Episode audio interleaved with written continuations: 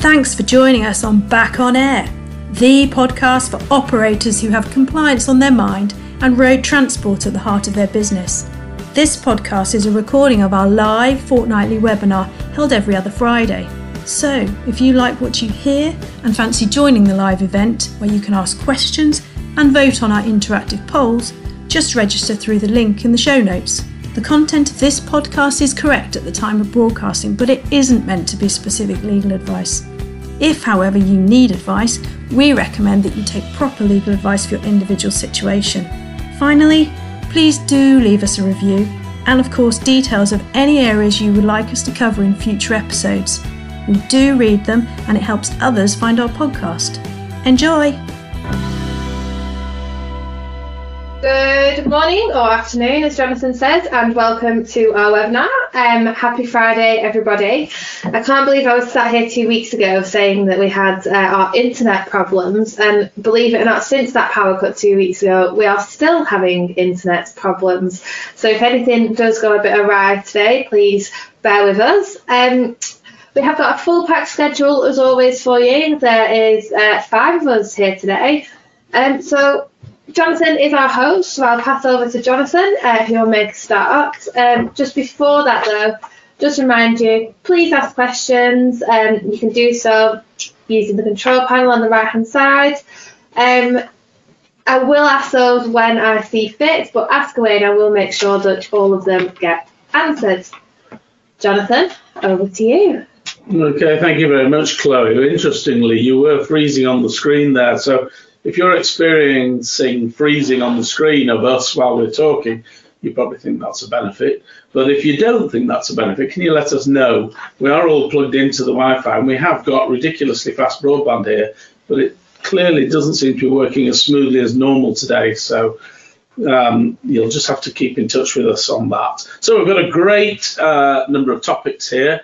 Um, first of all, we're going to start talking about accidents, but these are accidents at work and what you should be doing and how you should be dealing with this. Um, we seem to have had a run on those in the last six months that we've been dealing with, so we thought it might be quite helpful just to talk through some of the challenges and issues that arise, as well as talking through a recent case. Um, and uh, then we're going to visit a new video from Network Rail on um, bridge strikes, which is um, somewhat entertaining, and we're interested in your perspective and views on that. And we've got our own comments to make as well. And then um, all the changes to the enforcement regime around clandestine entrants is going to be discussed at some length. And um, they they really have messed about with that. And I think if you are hauling in and out of Europe, you need to be really careful, um, uh, way more careful than you've had to be historically if you want to try and persuade them not to levy a penalty on you. And Libby's going to talk about that uh, in the second half of this webinar. Um, with me today is Mark, uh, Mark Davis, one of the uh, one of my co-directors uh, here, and um, uh, with an odd wave. Um, morning, Mark. Um, he, he, uh, for those people who had kids about 15 years ago, Mark was actually Little Cook. Um, uh, he denies it completely, but he looks just the same. And for those of you familiar with the news, it's not about Vladimir Putin speaking to you on the Kremlin. he doesn't wear glasses like Ronnie Corbett.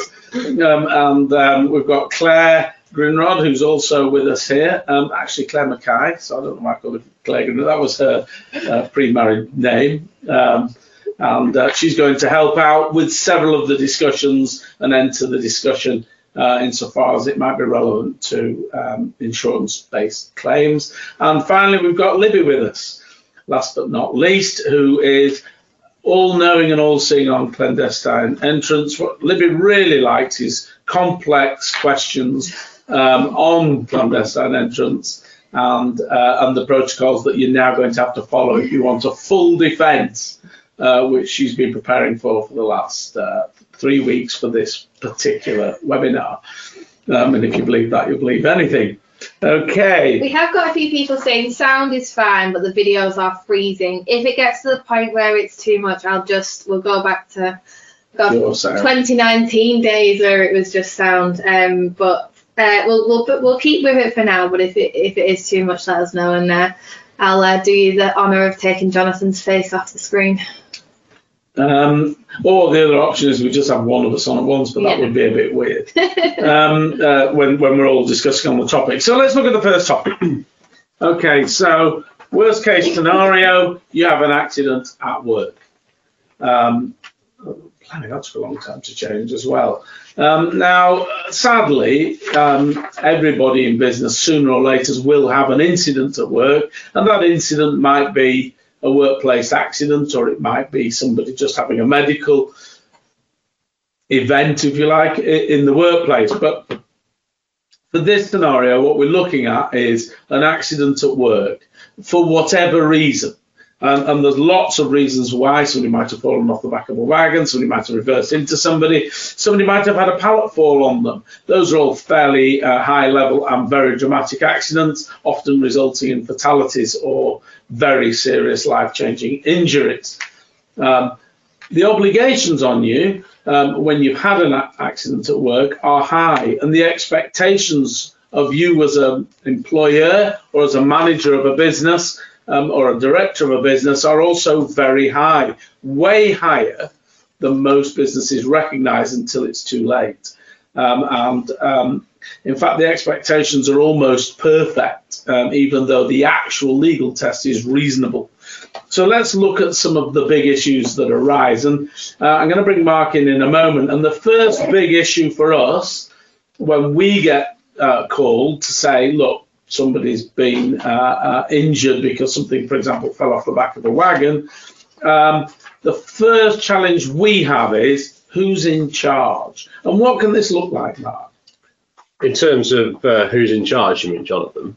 Yeah. Well, often what happens, as Jonathan said, we're contacted uh, shortly after an accident, and um, part of what we want to do is, is attend the team, um, look at where the accidents occurred, but understand what the systems are as well. And very often, what Jonathan and I find is that speaking to the person that actually knows what the systems are, has everything to hand, and is the person responsible for all of this. It, it is more difficult than you would expect. You would expect it just to be a fairly simple procedure.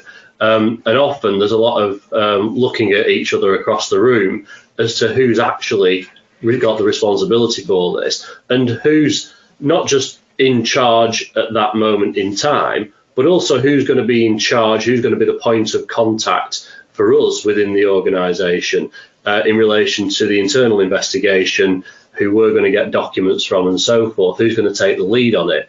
And I I think the reason this becomes an issue is because, frankly, nobody wants to be that person that's responsible for um, one dealing with us um, and, and getting all the documents and, and being the point of contact for us, um, but also doesn't want to be seen to be the person who's in charge in any event because there's a feeling that well something's clearly gone wrong here. Fingers are being pointed, whether that's internally or potentially by the health and safety executive.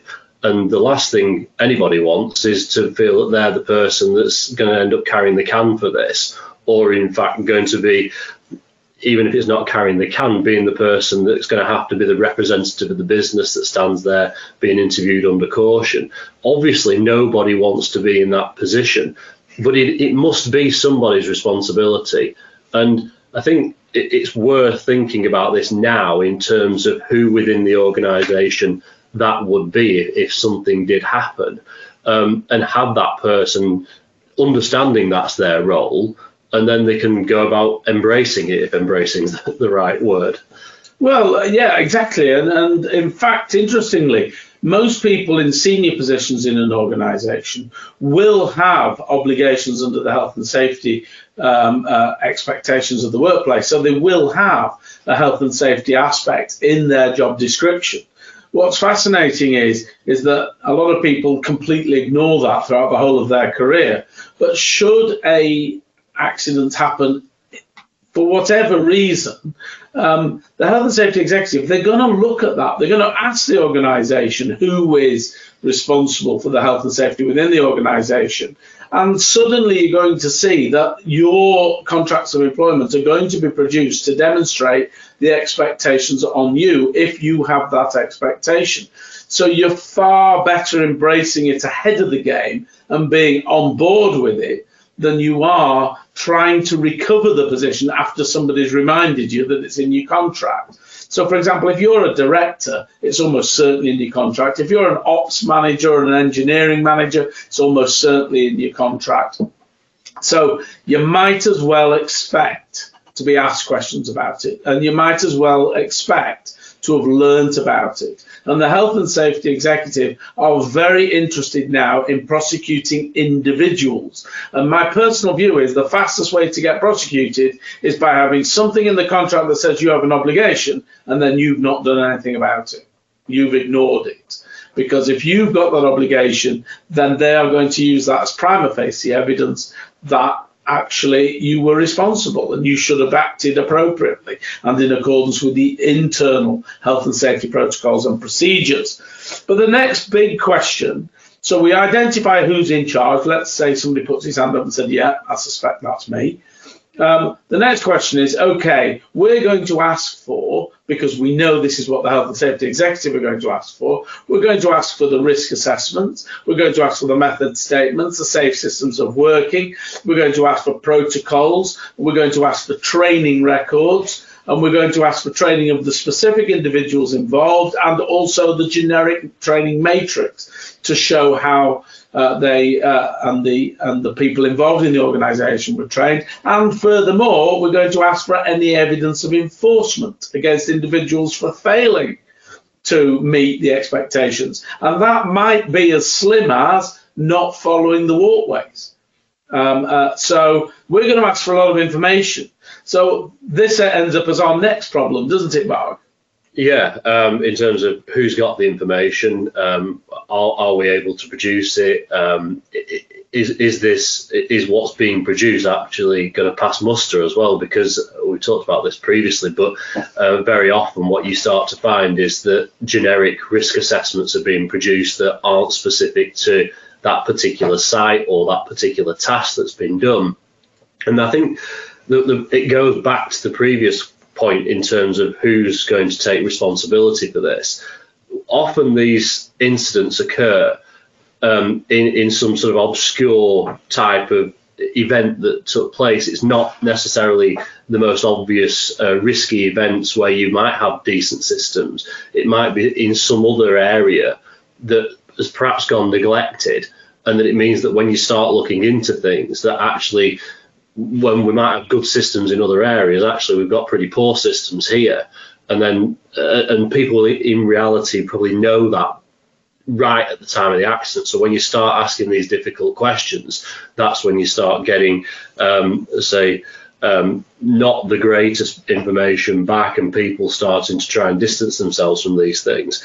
Um, we're dealing with cases at the moment where the health and safety executive have looked into the systems, um, and there's actually pretty decent systems in place, but then in practice they're not being followed. So, for example, when Jonathan mentioned, um, I think you said enforcement, um, it's become apparent in a particular case we're dealing with that it was never enforced in terms of wearing a high vis, um, sticking to walkways, that sort of thing. So it's not just a case of having the systems in place, it's about making sure you're following those. And it's like most things that we talk about here that it, a verbal uh, discussion with somebody might take place, but you need to back it up with something in writing because that can then be produced to the investigating authorities as your evidence that we do take this seriously, we do enforce uh, in relation to our systems. So do make sure that even as something as basic as Jonathan says, as sticking to walkways, is enforced. Review CCTV footage from time to time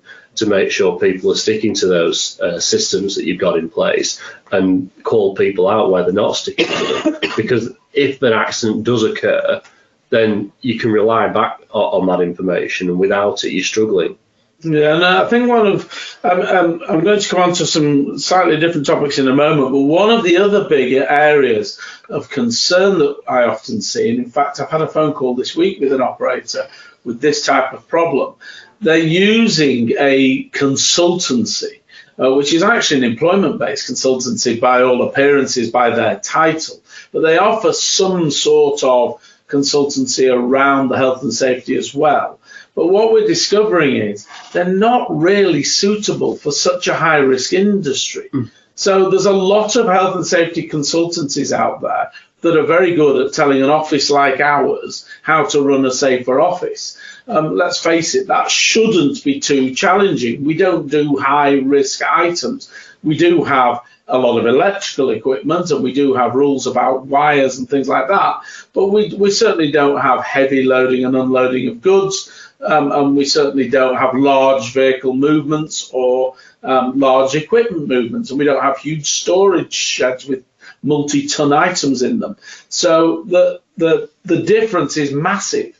And if you're you relying on a consultancy or a product that you bought because it's cheap um, or affordable to tick the health and safety box, when the time comes that we're asking for the records, when the time comes that we're asking for the documents and the training records, etc., what we often find is people pull what I would describe as generic CD-ROMs out of the cupboard and say it's all on there.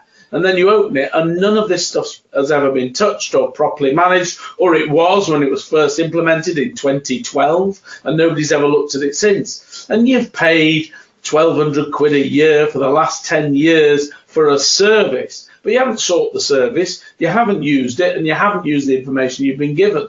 That isn't going to be a defence. In fact, it's worse almost than not having anything, because what that's saying is that they've told you what you needed to do, but you haven't actually done it. So that's a major risk. What about RIDDOR? What's RIDDOR, Mark? RIDDOR, well, Jonathan, it's a specific set of regulations in relation to health and safety. I'm sure you've all heard of it, um, but it's basically the mechanism by which you're supposed to report um, injuries in the workplace um, to the health and safety executive. And um, there's some specific injuries that need to be reported under RIDDOR.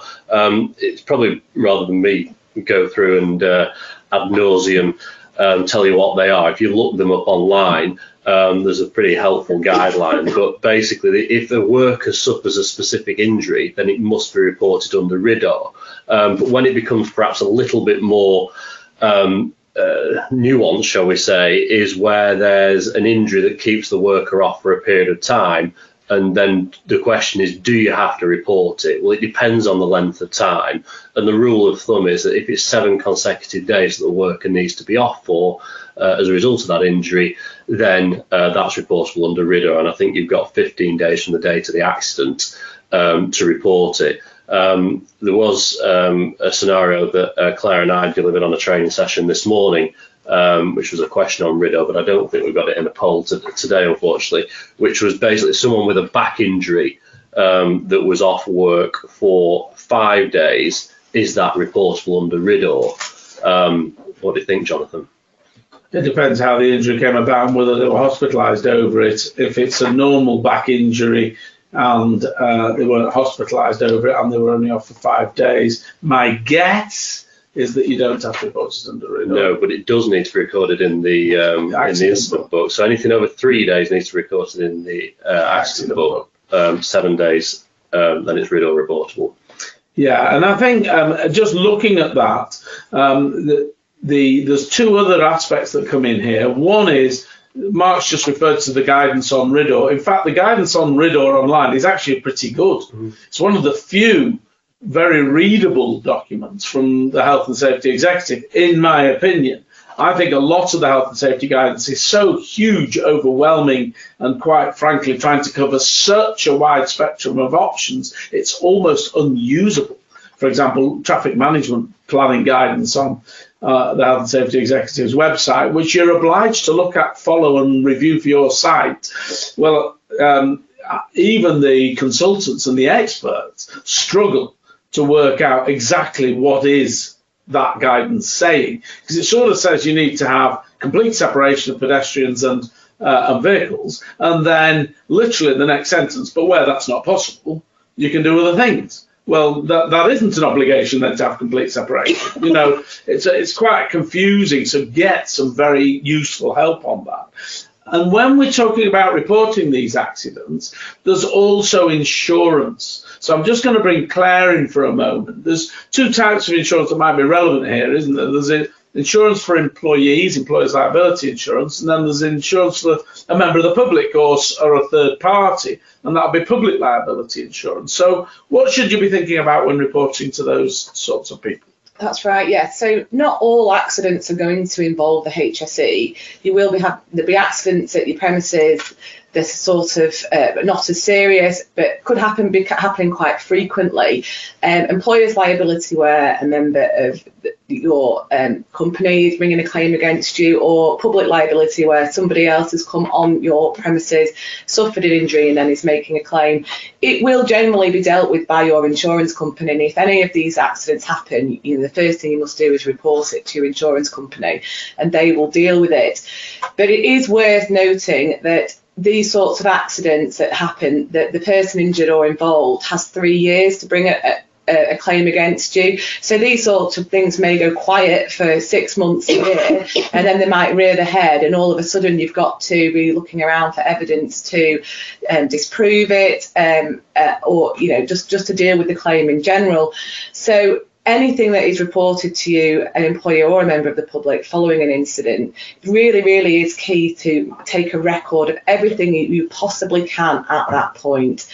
Getting statements from any other members of staff, any other people who may have witnessed it, taking photographs, um, and then recording it in a place which is accessible to everybody to, to go to if six 12 months down the line, this a claim is made against the company because what inevitably happens is that it's dealt with by Mr. X, who's done all the investigation, but then they've left and it's all on a laptop somewhere in a box that nobody can get to, and all of a sudden you don't have um, a defence to a claim. Um, so it's just really important to think about what you need, filling in the accident report forms, getting those photographs, getting those witness statements, and, and then recording them and passing them to your insurance company in case, you know, over the next three years something something that, comes in. There's something else to be aware of with your insurance company. I mean, obviously, we'd rather you just came to us and we'd handle it for you. But often for health and safety, you will have a product uh, that came with the policy that means that the insurance company will pay some or all your legal costs at least at some point during the investigation or prosecution of a health and safety accident. That doesn't mean you have to use their panel solicitor. Um, so you can use another solicitor in certain circumstances, particularly if uh, a prosecution is brought, you can use a solicitor of your choice. They are obliged, as European law on it, to in fact allow you to use um, whoever you want to use. Um, so it's really important that you notify them, but read your policy and see what you're entitled to, or send your policy to someone like us and we'll tell you what you're entitled to so that you can actually access. Um, uh, already paid for, if you like, legal services um, for health and safety type incidents and cases. So there is another element to this. Yeah, and before we do move on to contractors, I have just got a question. So it is regarding Riddor. So regarding the seven days, must it be return to work on standard duties, or can people return to work on light duties if they are unable to within the seven days and avoid Riddor?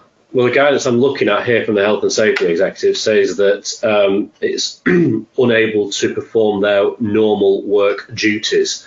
So um, if they're only able to come back to light duties, arguably um, the seven day period still applies.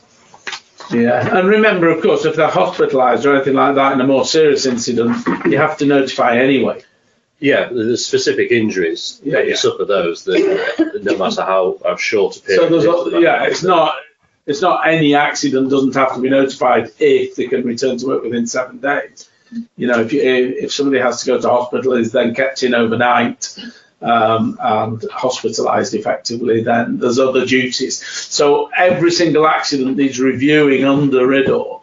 Uh, to make sure the notification obligations, obviously a paper cut doesn't normally need notifying. We get a few of those in our firm. Chloe's giving me the death stare because she's realizing we need to move on and she's worried about the time We've plenty of time. Um, where do contractors sit? So we've dealt with, Mark and I, quite a number of cases in the last 10 years where actually the accident involved contractors working on site. So let's look at some of the things that operators or businesses are getting wrong when it comes to helping contractors. Well, That's an open question for me. Yeah, I think um, it, it's interesting because it, moving, I suppose, across the piece, if you like, that contractors are regularly issued just in the same way that agency drivers are, are regularly an issue. Traffic commissioners real bee in the bonnet about agency drivers not being properly trained and therefore systems being circumvented, bridges being hit, that sort of thing that you've heard us talk about time and time again on this on, on these webinars. The same applies from a health and safety perspective in relation to contractors. You can have the best systems in the world and best trained staff in the world, but if a contractor comes onto your site who doesn't understand what your systems are, hasn't been uh, shown what they are, hasn't been properly signed in and processed and so forth, all that just goes out the window. Um, and it's often the contractor that ends up being the injured party or the person causing an injury. Um, as Jonathan said, many cases that we've dealt with of recent times have involved contractors, and, and you as the operator, you as the um, site owner, end up being prosecuted for that contractor's behaviour under Section 3 of the Health and Safety at Work Act. And the sentencing provisions are exactly the same as if it was one of your own employees. Um, the sentencing guidelines don't really make any uh, provision for difference, the fact it was a contractor, not an employee. So you really need to look at what your systems are for making sure that contractors who come on site understand um, what your systems are. So, so for an easy example, which presumably most of you will um, get get involved in at, at some time or other, is, is a vehicle coming onto your site, into your yard, and then does does the driver of that vehicle know how to follow your traffic management procedures? Is there somebody there that might stop them and say, right, this is where we need to go, or this is how you need to drive through the site, or when you get out of the vehicle, this is where to go, that sort of thing, because there's a massive risk there um, just when they come onto site. Never mind any other um, type of operation. A, a, number of cases I'm dealing with at the moment relate to loading and unloading of vehicles, and that might be um, a, a, contractor assisting with with one of your drivers who might well be perfectly well trained, but the contractor isn't. They end up uh, being uh, seriously injured or even killed, and you bear the responsibility for that. Um, so the real real problems here with uh, with contractors and systems. And also, um, if you have a contractor on site and they are carrying out activities in what you perceive to be either against your own internal health and safety policies or just plain dangerous, then obviously your obligation under the Health and Safety at Work Act is to stop that activity immediately, and that may involve asking them to leave the site. Okay, but you're going to have contractual obligations there, aren't you, Libby? So how are you going to deal with that? Well, I think the first thing first is you need to make sure that there's provision in any contract that gives you the right to ask them to leave site in the event that they're not adhering to your health and health and safety policies. Um, if this happens and you haven't got anything expressly written in a contract, obviously, as Jonathan says, your duty is to ask them to leave to leave site and adhere to your, your health and safety policy. Um, you can look to try and suggest that they were in breach of contract because it's fundamental to the performance of the contract that they're adhering to those policies. But it would make it a lot easier if you have some express provisions in a contract to say that. But I would say overall, your duty would be to ask them to leave, and you would have to be able to look to try and suggest that they were in breach of the contract by not adhering to them. Yeah, and um, interestingly, I mean, I've done a few cases over the years with people fitting windows back into double decker buses. Um, and what's interesting about that whole scenario is those visitors to the site were randomly picking up step ladders that they found leant against the wall and using those. They weren't step ladders belonging to that contractor. So the second element of dealing with contractors is whose equipment are they using? Are they using their own equipment or are they using your equipment? If they're using your equipment, I know it's step ladders, but have you trained them on how to use your step ladders? Have you inspected your step ladders to make sure that they're suitable for the job that those people are trying to carry out? So in reality, you have to lock your equipment away and prevent access to it. And a contractor should be using their own equipment. and that's a simple mistake that can result in a multi, uh, uh, uh, well, tens if not hundreds of thousand pound fine. Um, and we've had cases involving step ladders just like that, where you think it's straightforward. He's just borrowed a set of step ladders that were leant against the wall. Well, he's not allowed to. Um, and your policy should be broad enough to deal with that, but also your staff should be empowered to prevent um, a contractor carrying out an activity that isn't suitable. Um, and they should call out that activity. They should stop it, and um, and they should get your support where that happens. Quick question: um, Are RAMs required for all contractors that visit your site? Right. Well, you've got your own policy on risk assessments and method statements, and, and that should be in your health and safety policy. Um, it depends, obviously, on the activities of the um, uh, of the contractor. But where you have got risk assessments, then it's extremely important that those risk assessments are relayed to the contractors. Um, and likewise, if you've got a safe system of work, a method statement, a safe operational protocol, then likewise you must en- ensure that that also happens. What happens with contractors though is you end up with a crossover. They have their own RAMs and you have your own RAMs. So what you have to do at that point is identify who's going to be responsible for which activities. So if they're more of an expert, for example, a roofing contractor might be more of an expert on roofing, you need to have looked at their RAMs. You need to have identified your RAMs for, act- for access to the roof. And then you need to identify whether you are, for example, giving them a permit to work for what is dangerous activity working at height on the roof, um, but that they are taking responsibility under their RAMs and that you're relying on their expertise. And really, you need to look very carefully at the protocols around your RAMs. Um, but you definitely should have some sort of uh, uh, risk assessment and method statement around the, whatever activities are being carried out on your site, including those of contractors. Have you got something to add to that, Matt? Yeah, I think the problem often is with contractors that they might have um, sent in a, ahead of time the risk assessments and method statements for you to review, which is you know, how the system should work. And someone is then supposed to review it. That's the first thing that often falls down. Another, though, is that you know, they might have looked at it and be perfectly satisfied with their risk assessments and method statements or their RAMs, and they then come on site, but do they comply with those things? Yeah. Because what you might end up is with two operatives who are employees of the contractor that are just there to do a job that they've done for years and years. They know how to do it backwards, but they're cutting corners. Yeah. And, and what you need to do as as the person that's responsible for that site is ensure that they're working in accordance with those risk assessments and method statements. Because often, Jonathan I see cases where that's not the case. Um, we dealt with a case a number of years ago now where some a contractor died uh, having a, a, fall from height, and nobody had checked on the contractor to make sure that what they were doing was in accordance with the risk assessments and method statements. Um, and that, that was a really experienced individual who turned up to site. He was supposed to be with a second person that second person, um, I think, um, rang, sick. sick on the day. So he thought, yeah, I'll just do the job myself. I know what I'm doing. But it was only six feet off the ground. But the risk assessment and method statements made it clear that it was a two-man job, and yet the person went to try and do the job themselves, and unfortunately something freak happened and they died. But the operator still ended up carrying the can because the work wasn't being done in accordance with our risk assessments and method statements. So yes, they are important. You want to see them, but it doesn't just stop there. No, absolutely. I've got a question for you. So our depot has public access to customer to a customer services department. Both pedestrians and vehicles, along with contractors, use this, although buses only use this road as an exit.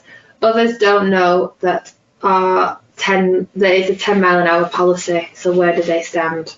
Well, first of all, they should know there should be big signage absolutely clear signage is really important. Secondly, insofar as there's pedestrians mixing with buses who are not familiar with walking on and off uh, bus depots, then my strong advice to you is seriously segregate them.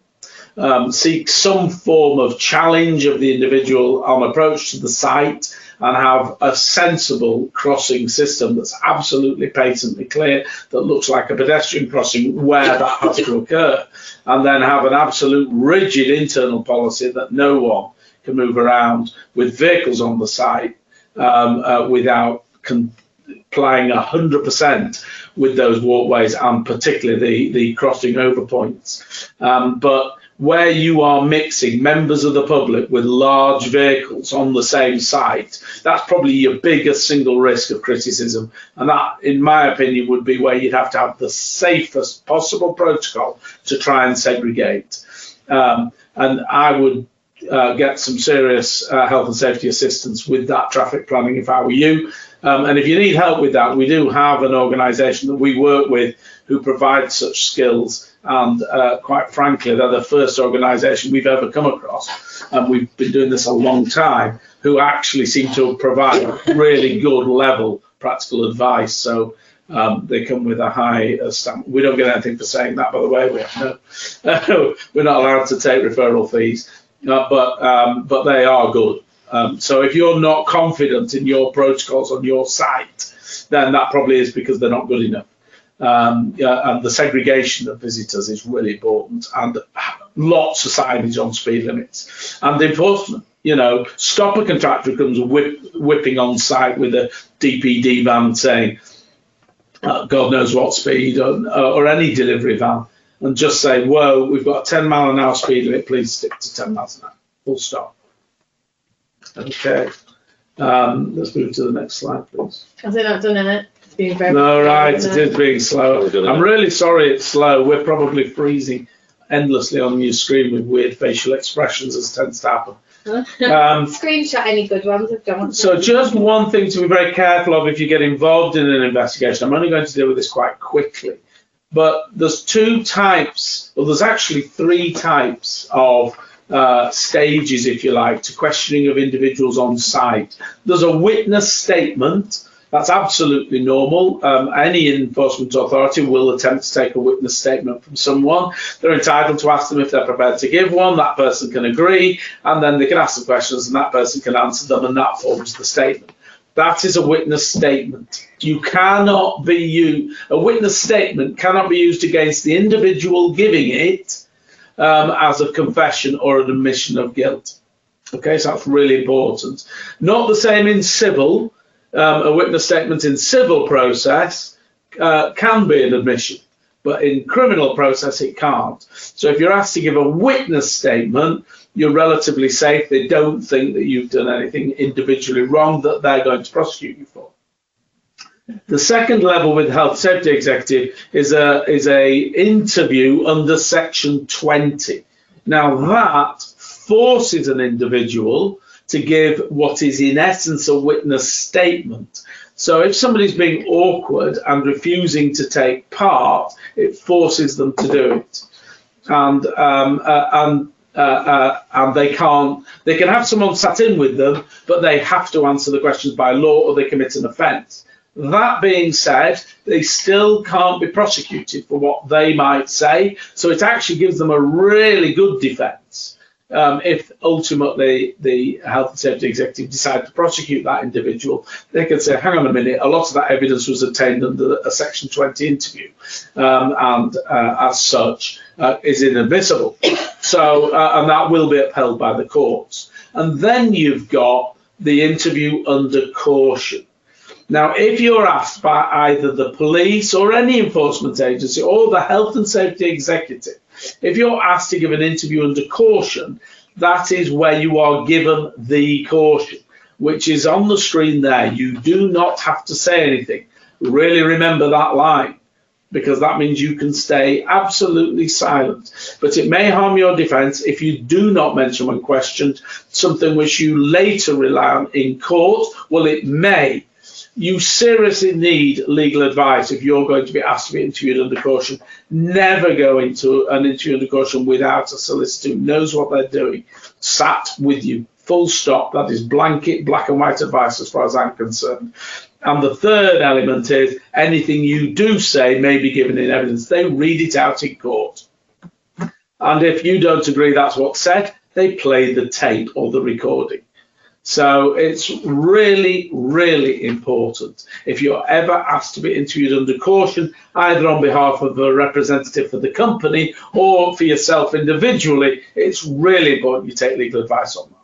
because particularly in health and safety investigations, it's often sensible to say nothing because they won't share what they've got.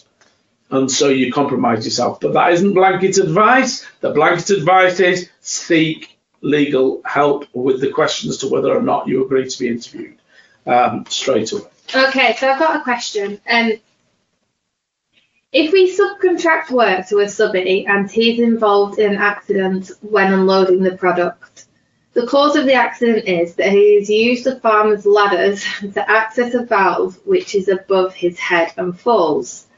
The system of work is not safe, and immediately after the accident, the farmer lowers the valve to the ground to ground height. Who is responsible for the serious injuries sustained? Well, the starting point is if it's the farmer's land and it's on the farm, the farmer begins to take responsibility for that activity taking place on the farm. If he's used the farmer's ladder, with or without permission, that ladder shouldn't be available. If there's an assumed position, permission, the ladder shouldn't be available. And um, so the starting point is the farmer will be as a starting point, uh, uh, investigated for breach of health and safety.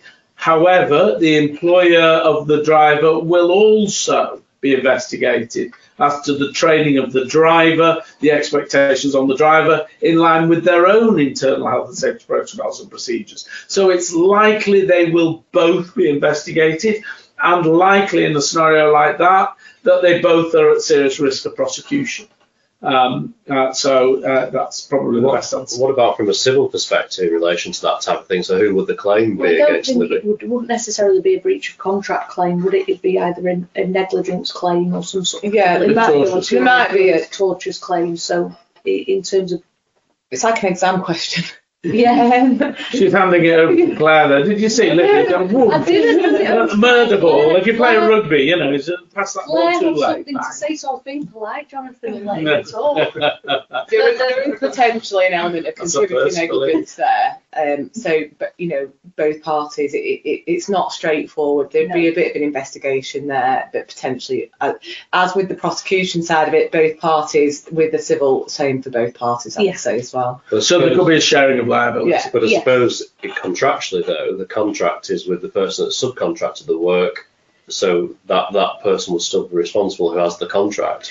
I don't, but from my perspective, I don't necessarily think this would be a breach of, of contract claim. Um, I suppose you could say an implied term that where you where you're sending the person is going to be safe, but ultimately, my view would be would be some sort of negligence claim, Yeah. which is against the party that's committed the negligence. It's not the contractual chain. As I said, as Claire said, it's like an exam question. Whoever sent that. These We've got happen all, someone from UCLan. these, these, these happen all the time. They- Yeah. I mean, that, that's almost identical to the scenario that we had with the person changing um, windows on a on a on a bus a few years ago. So it's yeah, these these are quite common types of accidents where people borrow equipment and then have a nasty accident as a result of basically not following their own protocols nor following any protocols that might be in place on site. I think it's worth remembering that you, you don't go to work to get injured, regardless of whether you're a subcontractor or not. And so, from a negligence point of view, you're going to find that if somebody is injured in that sort of scenario, they're going to likely to recover some money as by way of compensatory damages. It's just whether they're limited because of some contributory negligence. Yeah. Yeah, absolutely. Um, driver versus the company. It's not really a driver, it's employees versus the company. Um, so there might be a scenario where actually the failure was an individual failure. So a manager's failed to do his or her job properly, or um, uh, uh, or even a worker has failed to follow protocols which are heavily enforced. In that scenario, they're going to need separate help separate legal advice, separate guidance. So always be aware that you might be blaming your manager, you might be blaming your employee, you might be blaming um, uh, somebody in your workplace, um, uh, and the and the business might blame that individual.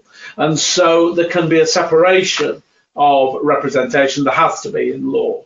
So that's something to look out for, and it's something that will be discussed. Uh, in fact, um, we've dealt with quite a number of cases where that has happened over the years. And just to give you an idea, um, uh, of how uh, uh, of how this comes home to roost. There's been a very recent case of a director who was given a suspended sentence, but a prison sentence um, for nine months, suspended for two years, um, and the business was fined as well for breach of health and safety protocols, basically because of the unloading regime of a lorry, which tragically killed um, an employee. Um, so, uh, in fact, it was a third-party employee, but but um, uh, so in reality, what you've got here is a scenario where what the court is saying is this was the unloading of a lorry. Uh, um, the uh, a pane of glass on the lorry was badly loaded, or several planes of glass. They fell as the employee was trying to unload them, fell onto the employee, knocked him off the lorry, and very tragically killed him. Um, but the criticism is where was the safe system of work? Where was the risk assessment? Where was the working protocol? Where was the management? And as you can see in this case, they're not just prosecuting the company, they're also prosecuting a director as well. And we've seen this in recent years, the health and safety executive moving more towards the individual uh, culpability as well as company culpability. And often the individual culpability is under section 37, I think it is, off the top of my head, of the Health and Safety at Work Act, um, and um, and carries prison sentences. So um, it's really important that if you've got this function in your organisation, or whoever has this function in your organisation, is aware that if they don't do their job properly, they will also be prosecuted as an individual and face prison. Okay. Um, so we're now on to uh, um, Libby, who's been longing for this. She's going to talk at length. We do get quite a few clandestine entrants cases. Uh, um, um, so if you do move vehicles um, to and from Europe, then this is a serious risk for you now because the whole thing has changed, hasn't it, Liz? It has, yeah. And as Jonathan says, I've been um, dying to come on and discuss it, um, the breaking news. Um, but all sort of joking aside, I think this is quite a, a serious issue that if you are doing international transport, you need to take a look at the systems that you've got in place. Um, as we put on there, we're looking at a 500 percent increase in the fines, and these changes are being implemented from the 13th of February, so not long at all. Um, since 2002, the fine has been 2,000 per clandestine entrant, but then that's 2,000 for the company and 2,000 for the driver, so maximum 4,000. There was a consultation on this, I think it was back in 2021, because it's being viewed that that isn't enough of a deterrent to make companies ensure that the system they've got in place will prevent clandestine entrants. So we've had a public consultation in, in 2021 and there's now been changes that have been implemented through the Nationality and Borders Act 2022. So it used to be a statutory defence that if you had um, a system in place to prevent clandestine entrants that was that was approved and followed the protocol that was in place, you wouldn't be fined. Now that that is no longer the case. Okay, so even if you can show that you've got that system in place, it's not necessarily then going to be um, a defence that will get you off a fine. It's also going to be the case now that a first um, offence will actually be 12,000 per clandestine as opposed to the four, and that can go up to 20,000 if it's a, if it's a second third offence. You know, we sometimes speak to operators who are found with five or six clandestines on, on the vehicle. So in my mind, this this could be bust or not for a company if you're found with five or six clandestines mm. from the from the 13th of February. So I think it's really really important you review what even if you you're sat there thinking well we've never been caught with any clandestine entrants. We're quite happy with our system. I would urge you to review your system given what's at stake. So going over to our, our second slide which again would look prevention's better than than cure. Now I know obviously what we've said is it is no longer going to be a statutory defence that you can say, well, look, we were following the, the approved system, so we can't be fined. But whenever they are working out these fines, there's, there's usually things that they will take into account that will reduce them. And whilst we haven't had any of the regulations on the additional things that they're going to, or I haven't seen yet. The regulations are going to be issued by the by the Secretary of State to say what additional things that you're going to need to be doing to to make sure that you clandestines don't get on the vehicles. What I would say is a first protocol for me would be there is a civil penalty accreditation scheme, which effectively what you do is, and I've got the form here, is you get they review the system that you've got in place to prevent clandestine entrants. And just looking at the form now, it, it, they will ask things like, you know, how do you how do you secure the load? What training do you have in place? What do you do to check the the, the checklist when when drivers come back? And they'll look at that and tell you whether they approve the system that you've got in place. Now, I would make sure that you're doing that because whilst it's not a statutory defence anymore, it at least shows that you're doing everything that you can. Keep your eyes out for the regulations, and we'll certainly do updates on it anyway of additional guidance that's given and regulations of what you need to be doing. Something else important that, that, that has also come into place is you can be fined even if you haven't got any clandestine entrants on the vehicles if it's found that you, that you haven't put the security in place to prevent them. So how that's going to work in practice, I don't know. I don't know if you'll be getting checked on the borders and things like that. And if it's shown that you've you've, you've not got a good system in place, you'll be fined. But it's not just going to be fined now for have, being found with clandestines on the vehicles. It's even if they're not on there and you haven't got a good system in place. What that level of fine again is going to be again don't know yet, and we'll keep you updated. But I think the overall message at the moment is th- this this is changing from an amount of money that probably as a business you could think, well, it's a lot of money, but we can swallow it, to an amount that, in my eyes, if you're caught with quite a few um, clandestines on the vehicle, it it could be the, the end to a business. So please look at the system you've got in place. That is something we can help you with. If you if you look at the form and it's something you need assistance with, we can help with that. And again, keep keep your eye out for any changes, and obviously we will update as well. But it, it, it is there are changes and they, they can be detrimental. I know the CPT here is saying that they are making all their members aware. So yes, um, yeah, they are. I think we had a, a chat with, with Andrew McGuinness earlier in the week about it, and I know that they are aware of it and doing everything they can as well. I think with regard to um, these protocols, it's clear that they're putting as much onus on an operator as they possibly can to prevent clandestines I don't know if you've been at the ports and seen this. Um, maybe many of the listeners aren't familiar with what it's actually like, but it's, it, it is chaotic. I mean, I've seen um, people trying to get onto vehicles, sprinting behind vehicles down the road. They've managed to open the back door uh, uh, of, say, a container. They're then trying to leap onto the container at literally 20 miles an hour, 30 miles an hour. as It's going around a roundabout. It's absolute mayhem. Um, and uh, and I do have huge sympathies for operators in this environment, mm. but this is going to be something that um, is not going to get easier for you. So act now.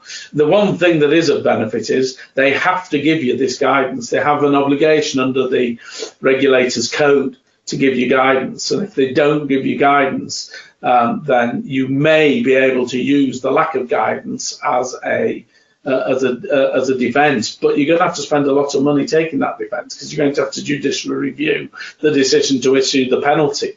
Um, so, default, which is good for us. We'll do that. Yeah, well, the default position as well is if you haven't had the guidance yet or the regulations, then all that's there at the moment is is this the code, civil penalty code of practice yeah. and the civil penalty accreditation scheme. So that's all that's available at the moment. So that's all you can do. But again, what I would say is please do review the system that you've got in place. Yeah. Okay. Even if you think it's a good system, review it and at least make sure it aligns with the accreditation scheme. Mark's trying to get a word in sideways. Well, I'm conscious of time, but just, the one thing that I thought was that seeing as the fines have gone up now, the chances of a driver being able to afford to pay their fine yeah. are reduced. So actually, for operators, it's much more likely now you're going to be landed with the driver's fine as well as your own. And so it's effectively double the amounts that. You're jointly and severally liable for the driver yeah. as well. So as Mark says previously, it might have been that if they were still working for you, you could agree an arrangement where they paid you back or they would pay it. But at that amount, you're jointly and severally liable. So, mm. you know, It's a lot of money. I've had a few comments about this, but one of them is just put, um, I've come through Calais with a fully secure trailer and two clandestines climbed climbed up on top of the roof and cut the roof. It was in broad daylight heading southbound. Yeah, it's incredible. I've seen it um, for real, and it's incredible the lengths these individuals are going to to uh, to get onto and into and, and around vehicles. I saw somebody climb under a bus uh, um, uh, coach um, and fully get underneath it, and then just hold himself up on the chassis underneath this bus. Unfortunately, because I was parked a few behind, I reported it to the dock officials, and they came and removed the individual but it was unbelievable to see. You know, this was blatant in front of everybody. The coach driver had no idea. He sat on his coach with a coach full of kids, probably coming back from a holiday. It was just unbelievable. So it's a major issue. Anyway, we'll a few just of them are like that. Um, someone's just this is someone's just said the exact same scenario really, but someone's just put. Would you say that anyone not a member of the accreditation scheme has no route of mitigation to a fine?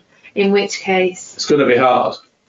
Um, uh, well, yeah, I mean, the, the, the problem we found historically is someone will come to you and they've been found with clandestine clandestine entrants, and logically you can look at it and think they were always going to going to get in from the scenarios we've just heard. But if you haven't followed this the protocol that's in place, you'll just be fined. It doesn't matter if you can look at it logically and think, well, they would always have got in. That's historically how it's always worked. So yes, my view is it, it, just make sure you're doing it how you're being asked to do it. Absolutely. Someone's just put, is there a defence if the vehicle is in motion and the driver reports the entrance to port authorities straight away?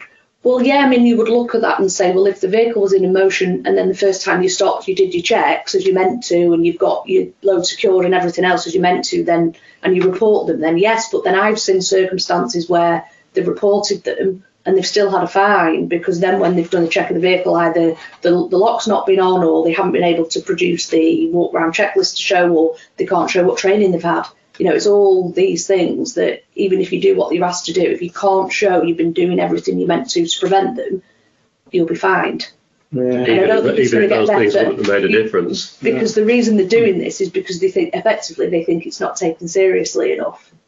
Right, we're just going to show you a very quick video now on a totally different topic, and we just want to know your opinion on it. We're not going to express too much, but it's about bridge strikes. So just watch this video, and then we're going to ask you quickly what your views. Another glorious day here on the roads of Great Britain. But what's this? Roadworks at Crunchley Hole means drivers will have to find a new route. A long way around via Safe Haven or via Cheatham. What will the drivers do? Wilson and Sons making great progress with Mrs. Turner's furniture. Surely Will Wilson's plans on taking the safer route will fit under the bridge fine. Did you at least write? They look like twins, huh? Oh, risky choice there, Wilson. And Having a go at James and me. Down your heights and choose your detours wisely, Rose. First up to the low bridge is Johan on his way to the Brinkley Museum of Old Things.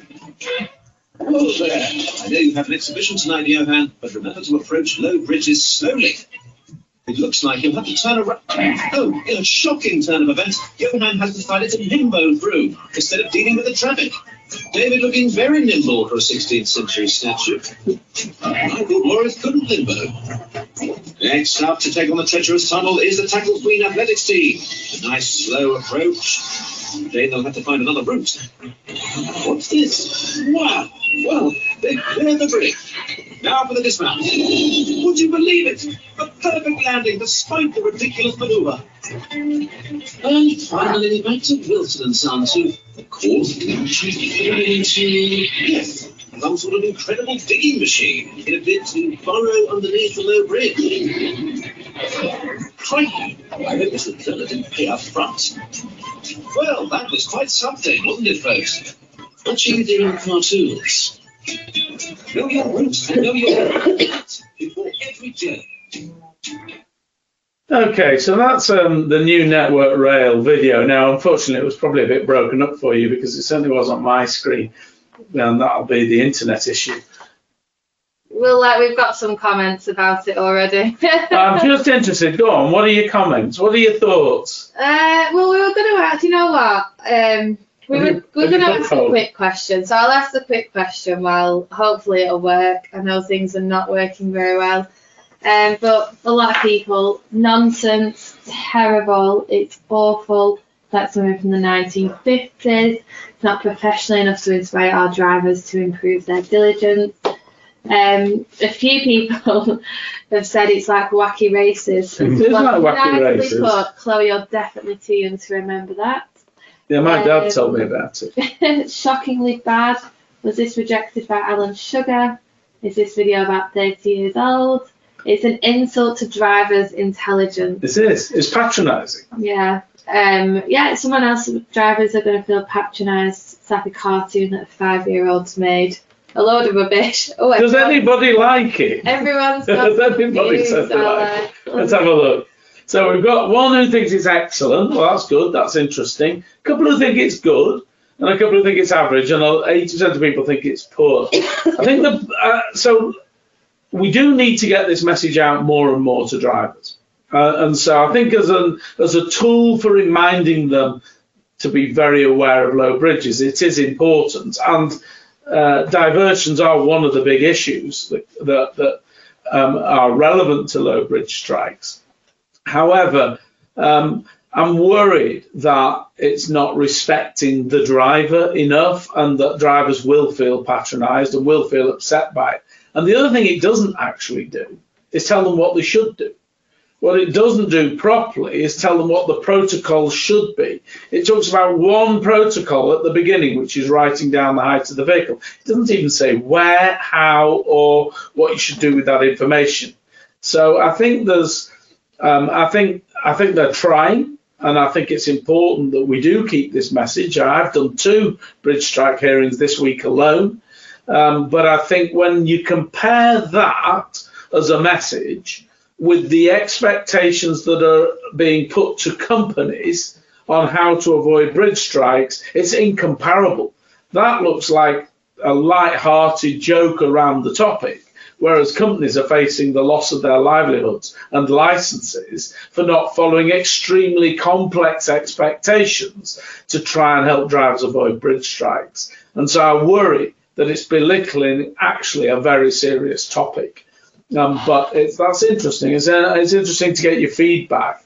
And if anybody's got some feedback that they think it's good, then, then I'd be interested to hear it. I've not had any good feedback. Sorry, Libby. Just a final question. Um, is there a specific check sheet for PSV? Because the border force form just seems to be HGV. I, I don't think there is, no. There is a 10 step checklist. I don't know if that's what's being referred to. Maybe. Um, but the best thing you can do is if you go on the government website, there is a 10 step checklist on there. I was looking at it before, um, and it goes through the, the protocol as well. And then one very final slide, um, which is yeah. So the Scott training. and oh, Laura. Yeah. It's about to arrive. Yeah. I didn't know if you wanted to talk about any training, but yeah. No, we've got a load of training coming up. Please visit the website, the Back Academy website, and it was all outlined in detail. Um, although quite a few of those courses are fairly full, actually. Um, there's um, uh, there's a marathon being carried out in London. Uh, I think you'll all be familiar with it. It's called the London Marathon. It's one of those snappy titles. And Laura and Scott are running it together, um, and um, they're doing it on behalf of the Wooden Spoon charity. If you would like to sponsor them, then please feel free. Uh, there's a link there on the screen, which you won't be able to use, um, but we will get a link out to you. It'll be on our website. Um, uh, uh, donations, even a pound, would be much appreciated um, uh, if you're wishing to uh, assist. And someone, sorry, has just said we are members of the Border Force scheme. It's just kind of the same form for PSV as it is for HGV. Oh, thank you very much. That's very helpful. Yeah, thank you very much, everyone. Okay, Um, yeah. Hope you all enjoy the rest of your day, and thanks for being on, everyone. Sorry we've overrun slightly. I will obviously blame Jonathan. And there were about 170, 165 people on that training, so mm. thank you very much for attending. Thank, Thank you. you, everybody. Bye.